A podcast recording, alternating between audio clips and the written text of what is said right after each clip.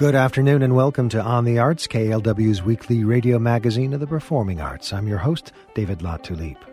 Today I'll be talking with composer Lisa Mezzacappa about her collaboration with the Dresher Ensemble, The Electronic Lover, a serial audio opera set in chat rooms at the dawn of the Internet. Plus, MAME at 42nd Street Moon. I'll talk with director Becky Potter. And Philippa Kelly talks with Michael Gene Sullivan, who adapted George Orwell's 1984 for the Aurora Theatre. Josh Costello, artistic director of the Aurora, joins the conversation. That's all coming up after an update from the BBC News live from London. Stay with us.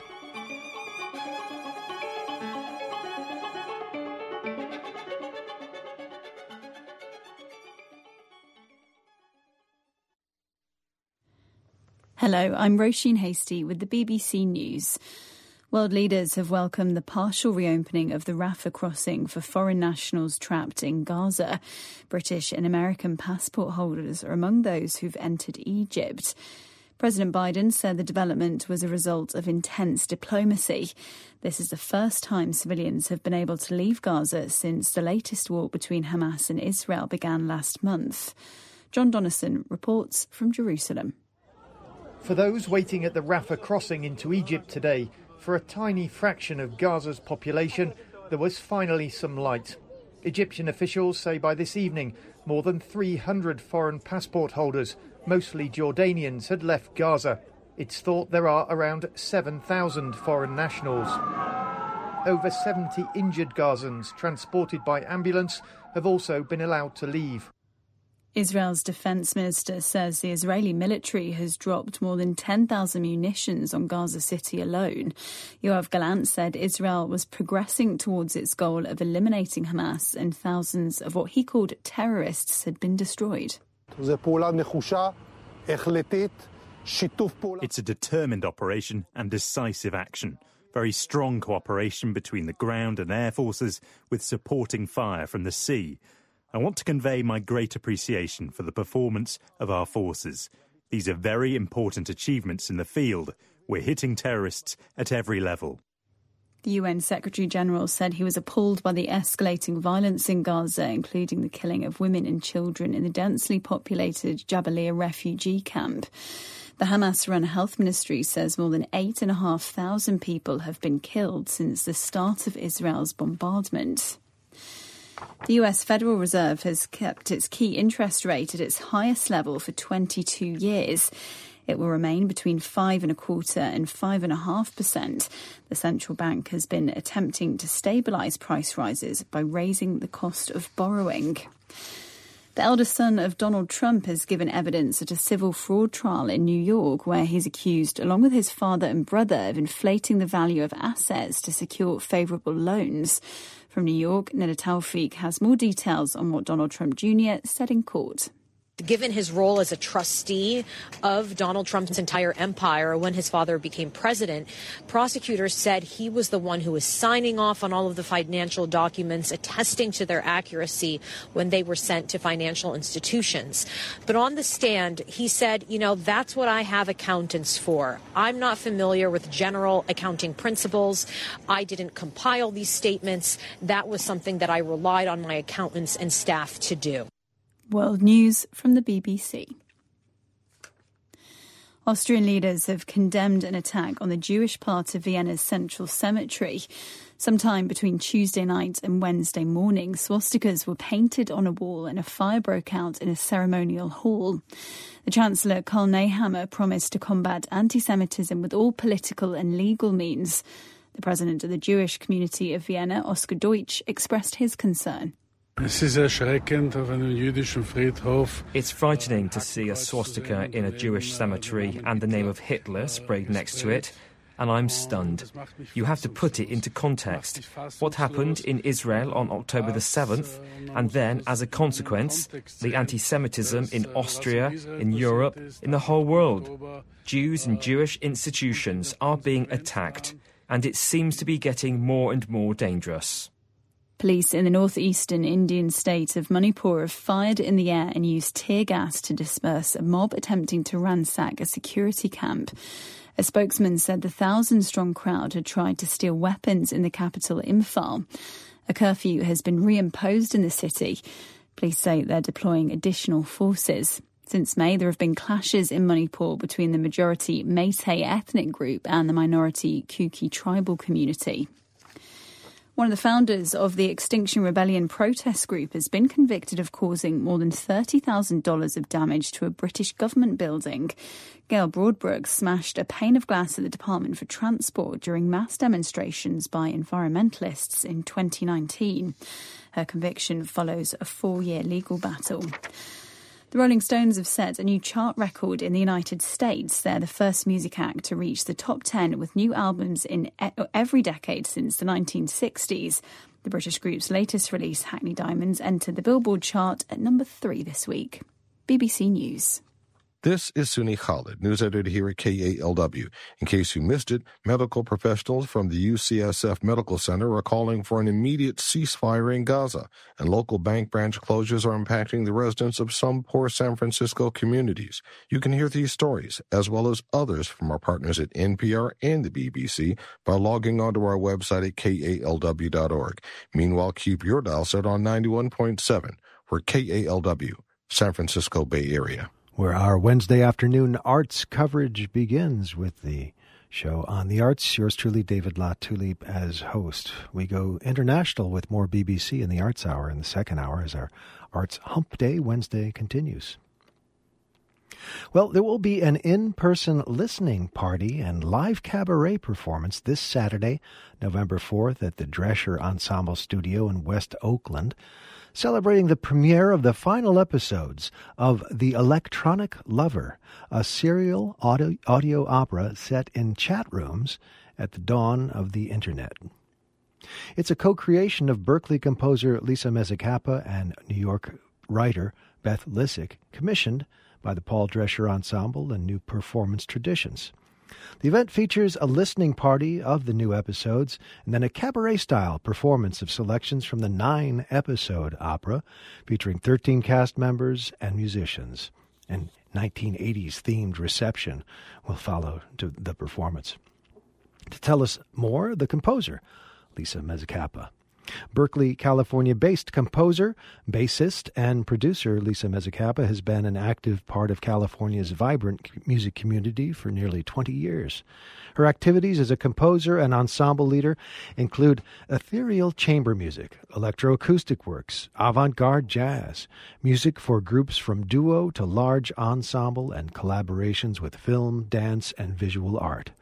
Recent projects include Cosmic Comics, a suite for electroacoustic jazz sextet based on Italo Calvino's stories about the origins of the cosmos. Organelle, a chamber work for improvisers grounded in scientific processes. Glorious Ravage, an evening length song cycle for large ensemble and films drawn from the writings of Victorian lady adventurers.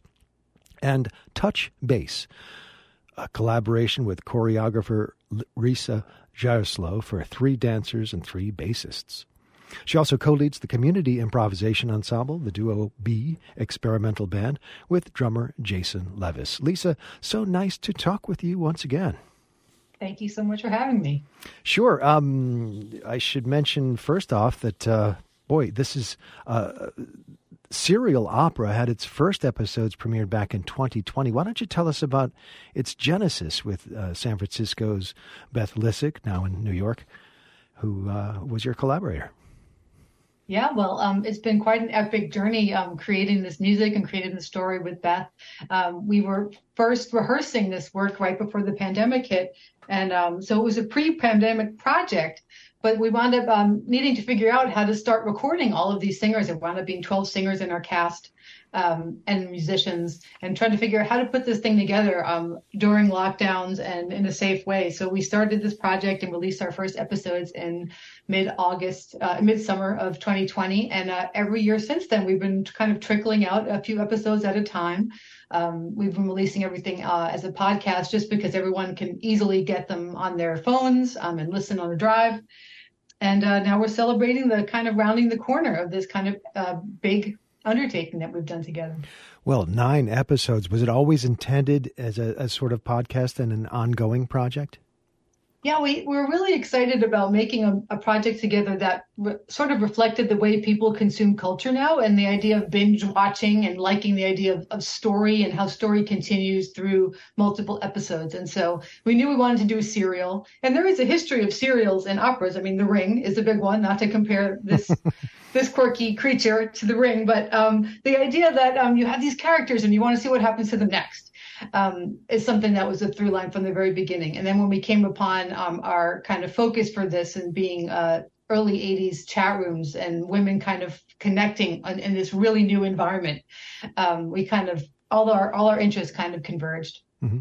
Well, your your composing is so listenable, and coupled with the cleverness of Beth's writing, it's a real joy to hear. Let's hear an excerpt from an earlier episode. Set up for us, if you will, etc. Oh, that's great. Um, uh, some of the pieces are kind of solo arias or duets, and every now and then we have a lot of fun just making a piece that is a, a an ensemble piece with many me- members in the cast. And often it's in the setting of a chat room because all of the text that is sung, all of the lyrics and libretto in this project that are sung are, are being typed as part of the story. So this is a bunch of people in the early 80s um, kind of cutting loose in the etc. forum and uh, giving their opinions and having some fun together. Etc. from Electronic Lover, music of Lisa Mezzacappa, with text adapted from the web by Beth Lisick. Whoa! Get out! No way! Whoa! Too true. There's a mass exodus. And aside from a few film buffs debating the use of the sandworms in Dune, Everyone is cutting loose in the etc. forum. Diet Coke is way better than regular Coke. I actually like wearing a condom. I have a latex fetish. I don't care what anybody says. Madonna is extremely talented.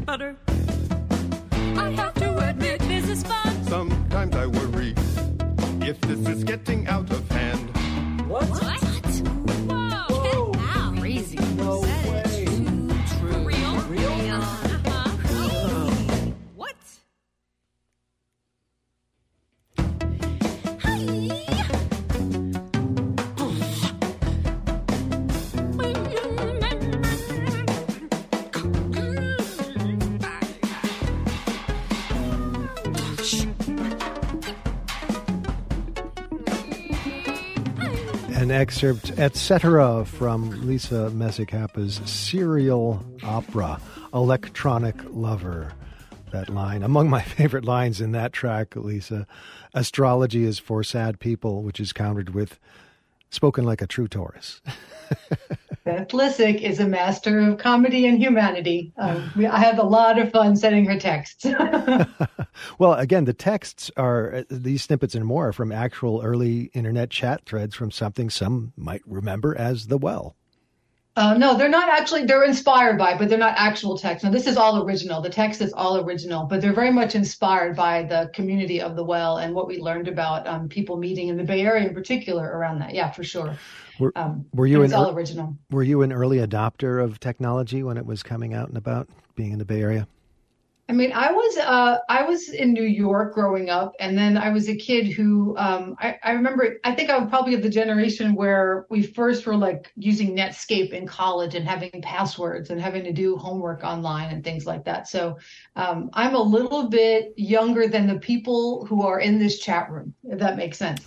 I was in college I was like in, I was probably in elementary school at the time of the people in the 1984 in this chat room um, who are finally, who are meeting each other. And um, they're kind of like young professional women and adults and nerds who would otherwise have been really alone in their lives. And then suddenly the internet allowed them to connect. And kind of blossom as as people and blossom as this community um, in a very naive way, in a way that in ways that will be seem charming to us now. well, share with us a little bit of your composing technique and how that has evolved. I imagine it's very electronic based now, or do you still use a, an old fashioned piano and a Beethoven notebook that you scribble in here and there? um, well, it's funny because I think one of the things that's wound up wound up being great about my process is for every project that I do, uh, the story or the inspiration winds up telling me how to write the music or what instruments to use. So I kind of let some let things take their uh, kind of go their course in terms of like what should the instruments for this project be or um, what should some of the inspirations be that i'm like tapping into musically and so because this is set in the early 80s for the first time i wrote for keyboard and synthesizer and steve blum who plays synth on this project is such an incredible collaborator and helping me understand how synthesizers work because I'm a composer who before this I wrote for improvising, you know, jazz musicians, so upright bass, drum set, saxophones. But this project has such a different sound because the story kind of needed it to have a different sound. So uh, it's been really fun also digging into a lot of 80s pop music and, and TV theme songs and kind of distilling some of what made those things sound so great um, and some what made them sound cheesy or what made them sound still fantastic decades later. So it's been a lot of research too to kind of dig into the sound world of that era, you know. Mm-hmm. Um, yeah. Well, how how did the sequence of the episodes um, come to be? I mean, did you and Beth decide, okay, let's go here next? Oh, that's a great that's a great um, question. So initially, the story for this came from an article that we found that was in Ms. Magazine in the early '80s about this online community, and we kind of branched out from that. But we created the story together, and we kind of started to flesh out the characters from that original article and decided what we needed to add, and then we kind of needed to shape the drama over some series of some course of time, and in this case, nine episodes, kind of eight and an epilogue. Um, and so we've been working just collaboratively to make that story have some interest and have some drama and to kind of understand where all these characters are coming from. So the early episodes kind of each focus on one of the main characters and getting to know their backstory and their hopes and dreams. And our main character, uh, Joan, is really this instigator figure who uh, helps everyone kind of be realize their true selves, but also might not be who she seems. well, uh, you can let's have this experience online if you'd like and hear all the previous episodes, but it's going to be way more fun to hear the final episodes live with this amazing cast of characters you've assembled from virtually all of the episodes, right? Tell us a little bit about who's going to be there on. Uh, yeah, we Saturday. have eight. We have eight of the vocalists uh, plus the uh, the musicians who are accompanying them there this Saturday, and and the singers are just so incredible because they all really come from different corners of the music world. We have classical singers and choral chorally trained vocalists, jazz singers, people who tour with famous rock bands, um, who are, have done cabaret and you know classical concert music, um, have their own rock soul bands. Um, so what's really fun for me is they all bring a really different personality and character to uh, to their to the characters they're playing in the opera, and you could also really identify them sonically because without the action on stage, you need to be able to put headphones on and hear, oh, that's Karina Denike again singing that part, or that's Katie Steffen again. So they all are very distinctive, and it's really fun that um, we've never done a live event before, so it's worth saying that this is the first time they're going to be singing together. This has all been done. Um, individually in the studio up until this point. So it's really special. That's great. And even in the uh, et cetera um, cut, I, I recognized a couple of voices there. It's nice to hear. Yeah, exactly. And then, of course, the party afterwards and an 80s themed uh, listening party, uh, or 80s themed uh, cabaret afterwards. Yeah, so we have this cabaret performance, and hopefully everybody will be having beverages and relaxing as they listen, and and we kind of hope to cultivate a celebratory uh, atmosphere. And then um, it didn't take long for me to put a call out to the cast and see who wanted to curate the, uh, who wanted to DJ their 80s music set. So they were buying 80s music sets for afterward, um, and so that should be really fun because uh, yeah, again, we haven't had a chance to kind of uh, enjoy each other's company and just marvel at each other's artistry uh, the the way uh, you would normally with a group that is performing live all the time. So it's a real rare chance for all the singers to actually hear each other and sing with each other. So Saturday, November tw- November 4th, this Saturday at the Dresher Ensemble Studio in West Oakland, theelectroniclover.com for more info. I'm going to let you choose, Lisa. We've got a couple other cuts. Uh, would you like our audience to experience In Another Life or Like a Fish Needs a Bicycle? um, maybe in another life. Uh, this features Michelle Amador, who will be one of the people singing. And then you also have some other members of the cast in the middle there with some fun narration as well. Great. In Another Life, music of Lisa Mezzacappa with text created creatively by Beth Lisick, now based in New York. Uh, used to be in here in San Francisco, where she was uh, raised. This is from the Electronic Lover, being performed live this coming Saturday. Here is In Another Life. Lisa, thanks for taking some time today.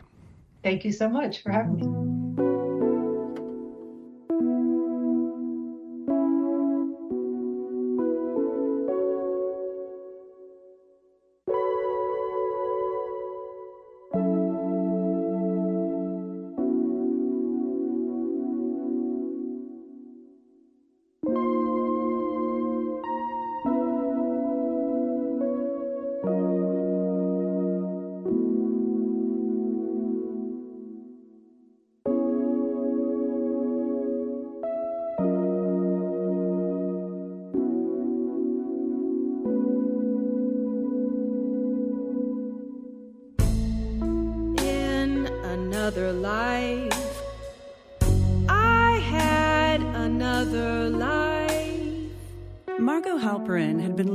Commune since 1971. 27 babies, 27 humans, 27 alive. Don't worry, they weren't all hers. She was the commune's midwife. Sasha, Rainbow, Jacob, Sage, Marley, Christopher, Kiara, Anthony, Clyde, Cubby, Flower, Jose Tinsley, Sandra, Scout,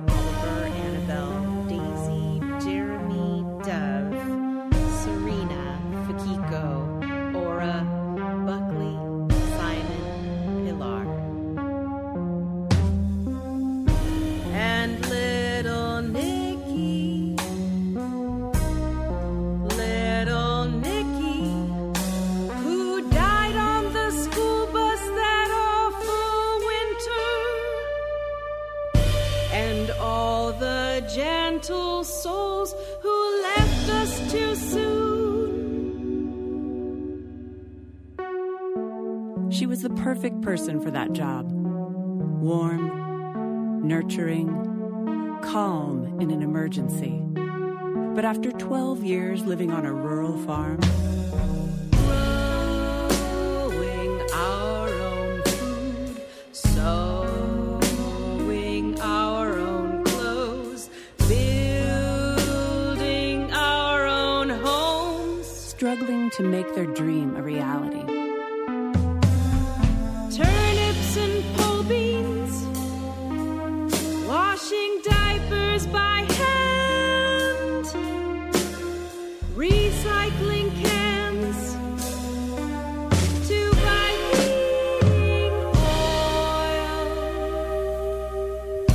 An excerpt from In Another Life, music of Lisa Mezzacappa. Beth Lisick there. She'll be here on Saturday as the final episodes of The Electronic Lover are presented live with a 80s themed reception afterwards. This Saturday at the Dresher Ensemble Studio, theelectroniclover.com for more information. We'll have that link on our website as well. Still to come, Philippa Kelly talks with Michael Gene Sullivan, who adapted George Orwell's 1984 for the Aurora Theater. She, uh, they will be joined by Josh Costello, artistic director of the Aurora. But let's go back to classic Broadway for a moment.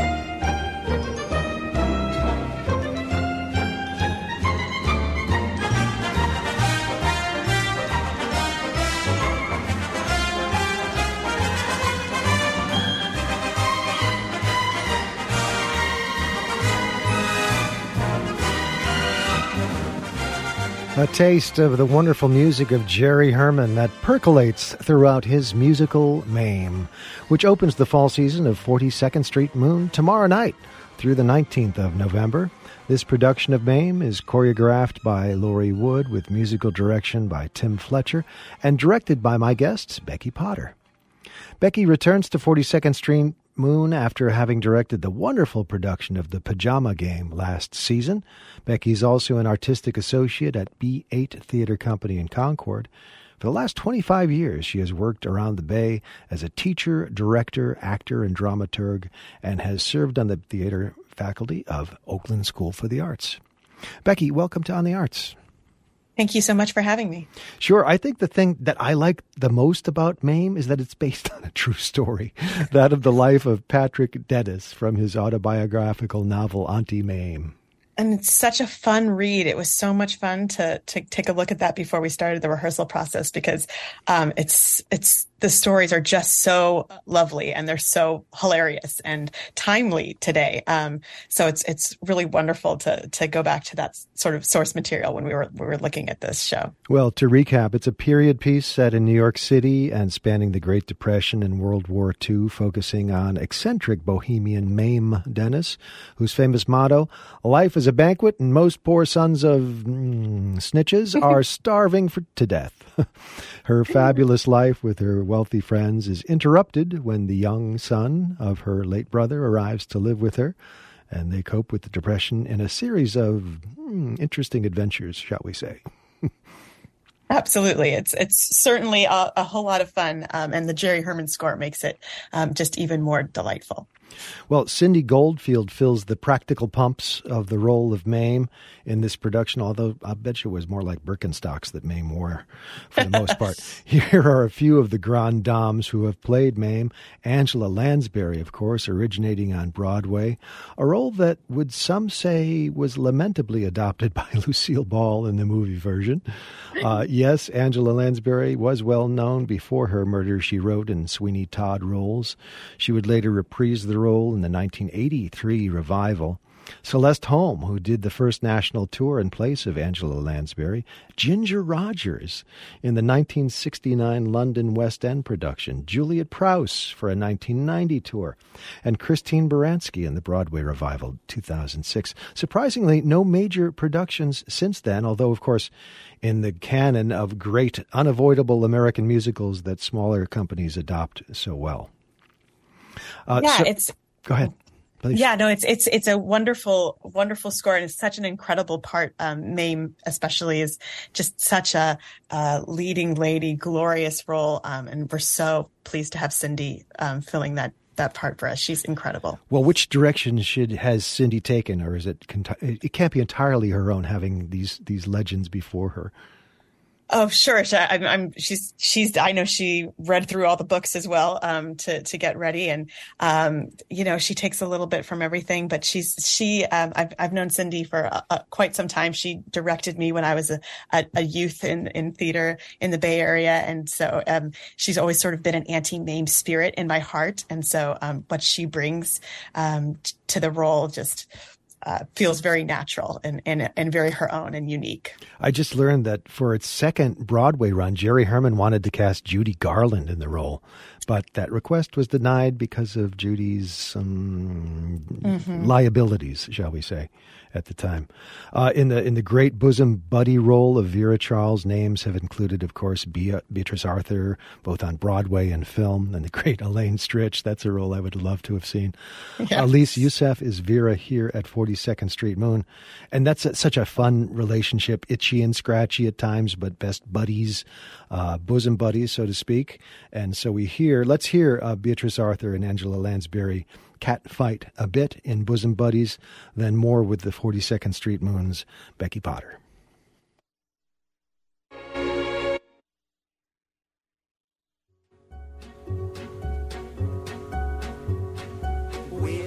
Always be bosom buddies, friends, sisters, and pals. We'll always be bosom buddies if life should reject you, there's me to protect you. If I say that your tongue is vicious. If I call you uncouth, it's simply that. Who else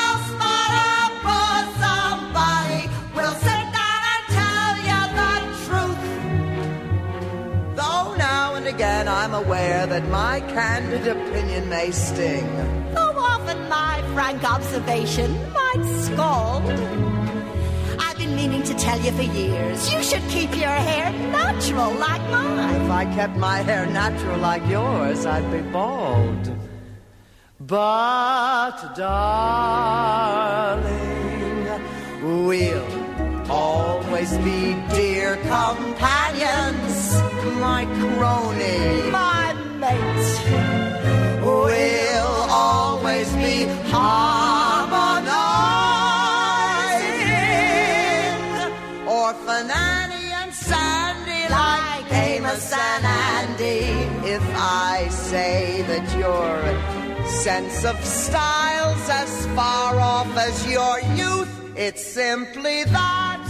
Who else but bosom buddy will tell you the whole stinking truth?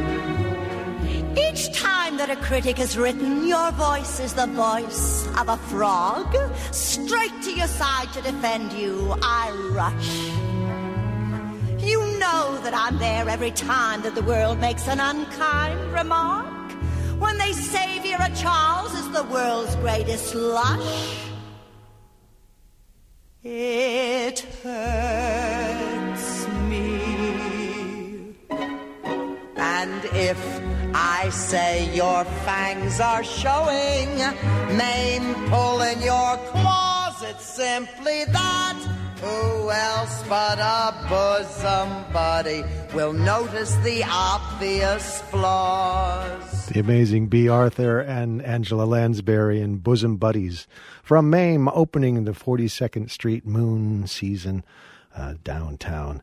Uh, Becky Potter directing the production there, and uh, Cindy Goldfield filling the role of Mame, uh, with, um, let's see, Miss Youssef performing Vera. Uh, that's such a fun relationship. And I, I, didn't realize also that back in 1966, not only Bobby Darin, but Louis Armstrong and Herb Alpert all charted in the U.S. and Canada with their cover records of the the movie's title song, Mame. So it's got legs Yeah. and the amazing Jerry Herman's tunes. Absolutely, the the, the melodies. Uh, there's just so many melodies that just um, stay with you all day and all night. Um, but it's a very very tuneful tuneful piece. Um, yeah, Elizabeth Jones is actually our Vera, and um, Ah. she and Cindy together are fantastic. Um, uh, Elise is um, our Gooch, um, Right, Agnes Gooch. Gooch, which is another fantastic role. One of the things I love about this show is there's just so many strong women characters. Um, they are j- just knock it out of the park, um, and it's it's a delightfully um, female centric piece in, in in that regard. Well, the things start off with Mame proclaiming her view of life, proclaiming it's today. You know, not let's not worry about anything else. Let's just celebrate today. Let's hear a little bit of that, and then I'll talk more with Becky Potter.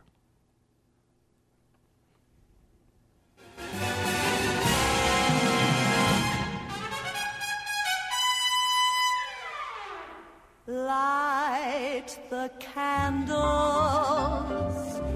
get the ice out, roll the rug up. It's today. Though it may not be anyone's birthday, and though it's far from the first of the year, I know that this very minute has history in it. We're here. It's a time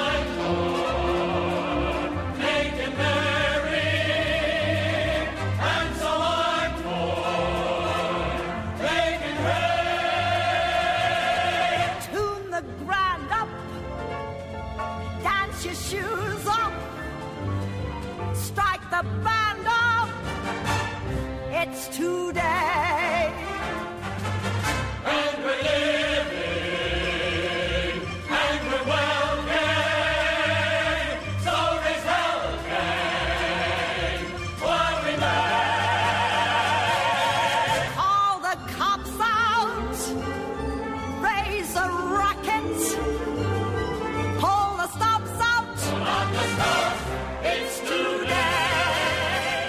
Music of Jerry Herman, the Angela Lansbury interpretation of It's Today from MAME.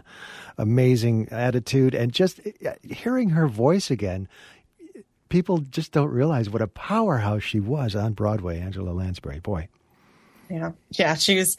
I mean, just such, an incredibly unique character too. Her voice is so unique, and I think that's one of the things that's fun about Mame too is that she's a very um, uh, you know, she's definitely one of the, the, the great leading lady roles, but in a, a, not like any of the others in some way. Like she's she's very unique in her um, in her outlook on life and sort of she's she's funny she's um, she's incredibly heartfelt um, in a lot of ways she's a very rounded character that we really follow her trajectory all the way through um, and it's it's a, lo- a lovely lovely part and it's a really great story for today Indeed. Speaking of today, there's a, a, a, tune that has become a part of the Christmas tradition called it We Need a Little Christmas.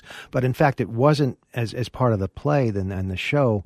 It wasn't performed during the Christmas season. It was performed during a particularly downtime that they were experiencing, saying, well, we need a little Christmas just to, to brighten us up a little bit. Right. Yeah. It's it's one of those depression era Christmas musical theater songs. There's a there's a whole genre of them, but um, it's definitely uh, uh, a great um, uh, pick me up. It's on my Christmas playlist every year when I when I get haul out my my holiday music. Um, and, frank, and, and, uh, frankly, as we mentioned off mic, it's getting close enough that we can get away with it. exactly. Halloween's over. The decorations are out in the stores already. You know, we can we, we all need a little bit of pick me up, and I think that's one of the, the, the great things about um, this kind of a musical comedy right now, too. We need a little Christmas from Mame. Thank you, Becky Potter, for joining us. Thank you so much for having me. The tree before my spirit falls again. Fill up the stocking. I may be rushing things, but deck the halls again now. For we need a little Christmas right this very minute. Candles in the window, at the spinet. Yes, we need a little Christmas right this very minute. It hasn't snowed a single flurry, but Santa dear, we're in a hurry. So climb down the chimney, put up the brightest string of lights I've ever seen. Slice up the fruit cake. It's time we hung some tinsel on that evergreen bough.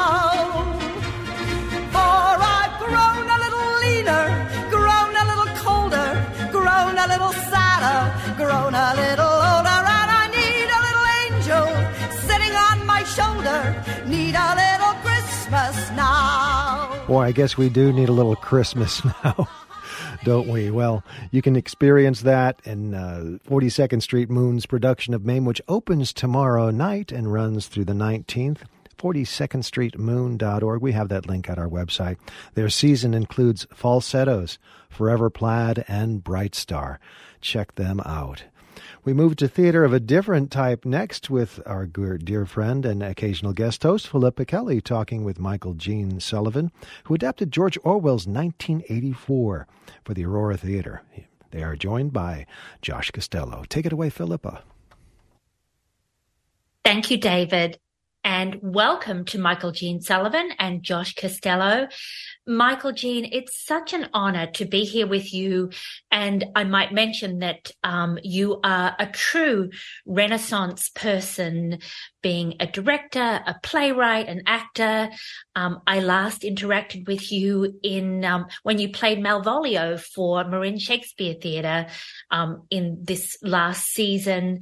And now you have adapted well you uh, you adapted 1984 a little while ago and it's been translated into five languages but it is going to be presented at the aurora theatre uh, in person from november the 10th to december the 10th so everybody please get your tickets because um, this show will certainly be in danger of selling out.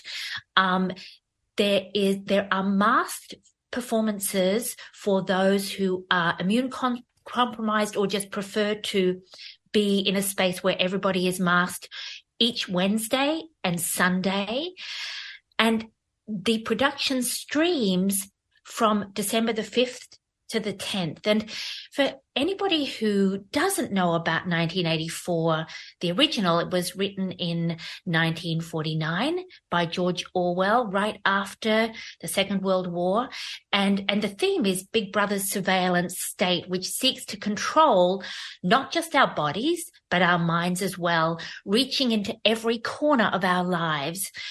Accused of thought crime, Winston Smith faces an interrogation that will reveal his struggle for scraps of love and freedom in a world awash with paranoia and violence. Can the yearning for freedom be extinguished or quelled? Or is our shared humanity more powerful than any forces of repression? This seems very timely. Um, Michael Gene, you've written or co-written over 25 plays for the Mime Troupe, and you've recently won a Guggenheim Award, one of your many, many awards. And as I mentioned, 1984, your adaptation has already been translated into five languages. Was there a particular prompt for staging your adaptation in this particular moment and and I guess I'm wondering whether there might be a particular relevance to the rise of AI. well, unfortunately, 1984 is kind of always timely. You know, there's not a oh that went you know authoritarianism, totalitarianism, fascism, Nazism, uh, you know that kind of oppression of the average citizen and the average citizen's acceptance of it hasn't gone out of fashion. When I originally wrote this particular adaptation of 1984, it was spurred by the Patriot Act. It was spurred by the United States not only using all of the all of the propaganda at our government's fingertips to convince us to invade people that they wanted to invade anyway and to completely dehumanize any of the civilians who happened to die. But also for us to know through what was going on at the time that people were being tortured in our name and people accepted that. They were like, well, they must know something. Our government is doing all of the things that we say we hate so much but it was kind of accepted. And so at that point, I had 1984 in my mind, and because uh, I, was, I was writing all these shows for the Mime Troupe, and and each Mime Troupe show is always about pointing out these facts and and disconnects that people have with issues, but also indicting the audience and saying, "How are you tacitly part of your own oppression?" And with 19, only we do it with comedy. Um, and 1984, not so comedic. Um, but I wanted to really, again, show the audience how how are you complicit? How are you, you know, in your acceptance of the propaganda, of your repeating of the propaganda, of your acceptance of, as Orwell says, you know, the constant state of warfare the psychological warfare, terror, all of these things that keep us so bound to our fear and that allows a small elite group to come to power in such a way that they say that they are defending us, they are keeping us safe. And we see this not just in the United States, but at this particular time in history, all around the world. Mm. Gosh, that's just such an, an a, a wonderfully put sentiment. And when you mention keeping us safe, um, been thinking lately, even about a, a book that I was reading uh, about uh, putting elderly people into nursing homes to keep them safe. And the author mm-hmm. wonders, why are we doing this? Why is the notion of safety above all else privileged? And what about experiencing and tasting life and and and and stepping aside from fear. Well, the thing is, if you can elevate safety to a ridiculously high level, you what you are really doing is elevating fear. You are saying you have to be safe at all these times. You are implying fear. There are people in parts of this country who think they can't go to a freaking Starbucks without a rifle with them.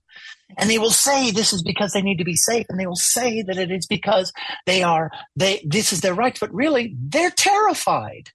They spend every day when they wake up and walk out of the door in the morning, someone has told them to be scared all the time.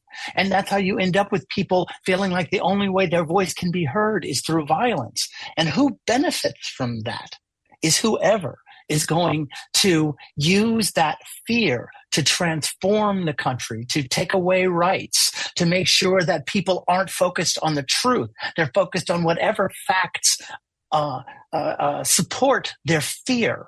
And it allows, in our name, horrible things to be got, done to others and to ourselves. Oh, Michael, it just reminds me of waiting for Godot. You know, our rights weren't taken, we gave them away. Uh, yes, right. It's just amazing, isn't it? Michael, um, the amazing Barbara Damashek is is um, is directing this production, and I'm wondering, do you go into rehearsals or do you stay away so that you can um, just be as surprised as any of the rest of us? No, I don't want to be surprised, but I, uh, I do. Uh, I went to the first week of rehearsal, and I was there, and I talked a lot to Barbara, and I talked to the cast. I was there really to answer any questions. I don't want to get in the way, but at the same time, I want to, and you know, and it is the director and producer's job to kind of shepherd the production, but I want to make sure that if there's any uh, uh, confusion over anything that I'm there to help them. So, because you can, you know, it's easy to make a mistake and then later try to justify it in some weird way inside the production where you go, oh man, we made this choice, but now I agree we'd have to do this. And, and you can end up in a rut. Uh, but Barbara did so much research. It was so nice to talk to her over the summer. Once Josh told me that I was very uh, thrilled that she was had been picked as the director, and we had very in-depth discussions about Orwell's life, about the world that he was writing about, and how little has changed. And all of my research, and not just about Orwell, about other books like like the the Iron Heel by Steinbeck and We by Yevgeny Zamyatin, these other books that influenced Orwell's writing of 1984. And she knew the books. I was like, oh, good, another nerd. Um, so it was really uh, so I so I when I stepped out of rehearsal about a week ago, well more than a week ago, it was because I felt a lot of trust with what was going on. I did want to go back this past Sunday. There was a, a designer run through, and I couldn't go because I was really sick. I got a really bad cold and a week off. So I'm going to go back this week just to check in again and see if there are any new questions that have come up as they've been staging things. But I have a lot of uh, faith both in Barbara and the wonderful cast that the uh, theater has put together. Yes. And just for our listeners, a design run is where there is a, a full run of the play um, where the costume designer, the set designer, the lighting designer, the sound designer can see how the production is moving and how they may need to adjust their um, their designs for the production. And that's always such an exciting thing. Um, Michael Gene, I, I just um, was so enchanted by the press in Barcelona who said, um, and I quote, Sullivan has resolved the challenges of Orwell's novel by setting the entire play in one austere space, a dark room, deprived of all technical aspects and without technological gadgets, but sufficient to recreate the atmosphere atmosphere of mystery, anxiety, and the fear of the unknown, omnipresent, veiled oppressor. And I'd love to know without giving away too much what we might expect at the Aurora.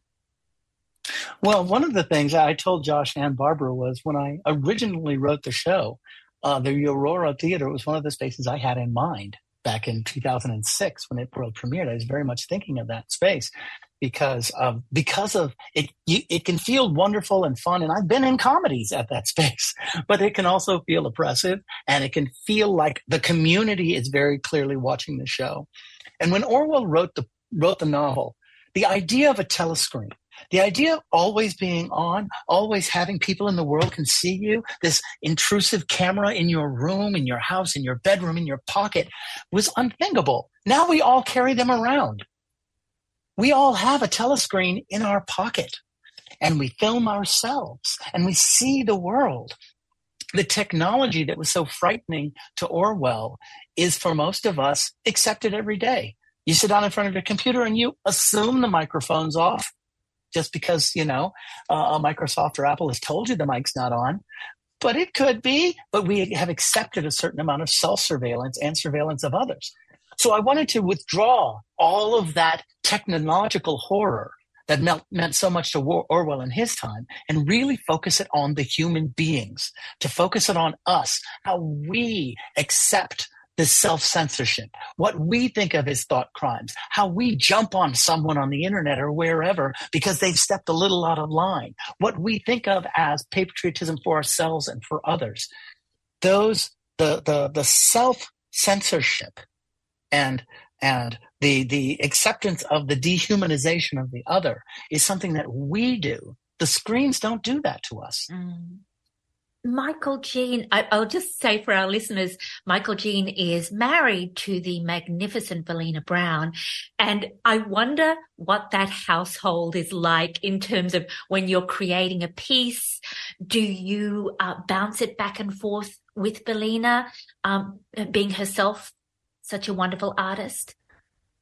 No, because I, I still am pretty, pretty, uh, uh, uh, um, I have to be really controlled because you know there's that point when you're writing something where it is so clear in your head, but it is not necessarily clear on the page.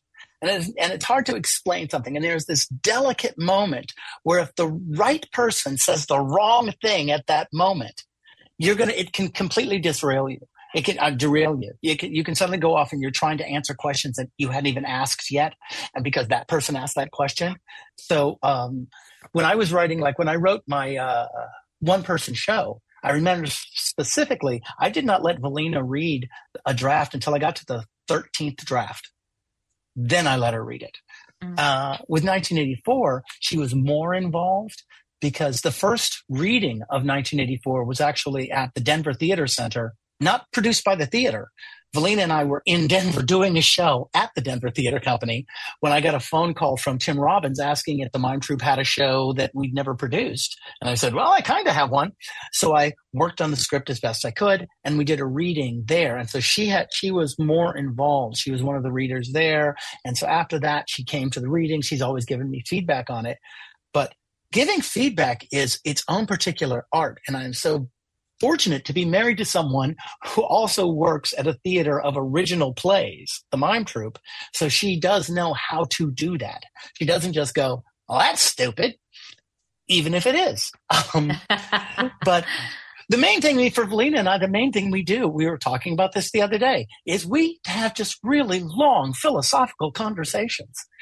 You know, we'll just get up and if she's not teaching that day or I'm not teaching or we have time off, we just sit there for hours and we'll talk through different different the philosophies of life and, and political themes and different things of history and psychology. We're such nerds. Um, and you know, and and and that's that's uh that's always been the case. That's how we met. We were nerds then, and we're nerds now. Michael, I was really taken um, by what you said about uh, imagining Aurora Theater Company as a home for this piece from when you were writing it. And um, I just want to point out that I think part of the reason for that, you mentioned how the community feels very present at Aurora. And that's because our theater is set up in a thrust configuration, which means that the audience wraps around three sides of the stage. And it's 150 seats, but it's only four rows deep. So you are always very close to the actors. And the actors are on the same level as the front row of the audience. So it really feels like you're in the room and you're very aware of being part of a community experiencing the same story together and participating in that imaginative act of experiencing a play together. And with a play like this and the, the just how smart you are in the way that you set the whole thing in the interrogation of Winston and retell the events of the novel um, through that prism and through that framing device just really lends itself to a space like this where we are surrounding the action and we are implicated in the action. We're part of it. We're in the room with what's going on. I just love how that all that all fits together. Mm. Yeah, essentially the audience on all three sides are three of the telescreens. They are the community yeah. watching this happen in their names. Mm. And they can see through the actors to the audience on the other side who is also watching it, which is why I thought, oh, this is the space for it. Yeah, that's just perfect. And what beautiful pre-holiday fair, light fair, um, which uh, brings me to the question, Josh, what's up after 1984? Oh, well, I'm so excited about this is our 2023-2024 season. It started with Born with Teeth by Liz Duffy Adams. Uh, 1984 is up next and the rehearsals are going really well. It's been great to have Michael around for it. Um, Barbara Damashek is just absolutely the right director for this piece and it's going to be, it's going to be fantastic, um, at Aurora Theater Company starting in a couple weeks. Um, after that in, uh, December, we have, uh, we have a cabaret slot in December in our second space. Um, so at the same time as 1984 is playing, we also have invited, uh, the hip hop theater troupe Felonious, which has been around in the Bay Area for many years. Um, fantastic group of artists, very talented musicians and, uh, and actors and theater makers. And they are going to be, uh, performing a mixtape, uh, a bunch of their music that they have written in the past, but also, uh, music that they are writing for our, uh, commission that we gave them. We commissioned them to write an original hip hop musical for Aurora. So it is a chance to workshop some of those productions. And then we've got three more shows coming up in 2024 as part of this season. And I encourage everyone to go to auroratheater.org to find out more and to get your tickets for 1984. Fantastic. And remember, it opens on November 10th. And thank you so much, Michael Gene and Josh. And uh, in closing, I would like to say that I will be at the Dresher Ensemble Studios Friday, Saturday, Sunday, both Friday and Sunday, there is Kathakali dance at the Dresher Ensemble Studio. And that is an amazing dance. Um, it's iconic. It is almost like an endangered art form now. You come and the dancer has spent four hours putting on his makeup. It's an extraordinary event. And then Monday, the Orinda the- uh, Library, the Magic Theatre, and a Play On Festival free event, a reading from Richard II adapted by Naomi Iizuka. And thank you again, Michael, Gene, and Josh. And thank you, David. Of course. And Thank, you. Thanks. Always great to talk to you, Philippa. You too. Thank you, Philippa, Michael, and Josh. We'll see you again on the arts down the road. As usual, never enough time to let you know what's going on here in the Bay Area. A couple of things that are happening. The Berlin and Beyond Film Festival has their autumn showcase. The Ashkenaz Music and Dance Community's 50th anniversary gala is on the 4th at Ashkenaz in Berkeley, ashkenaz.com for more information. The Santa Rosa Symphony showcases Mahler's First Symphony, along with Clarice Assad's world premiere percussion concerto play this weekend at the Green Music Center, Weil Hall, srsymphony.org. And there's a one person show, Piaf, the show starring French sensation Nathalie Lermite on Monday, November 6th, one night only at the Herbst Theater, of course, featuring the music of the one and only Sparrow. Edith Piaf. Here she is appropriately singing Autumn Leaves, and interestingly enough, in English.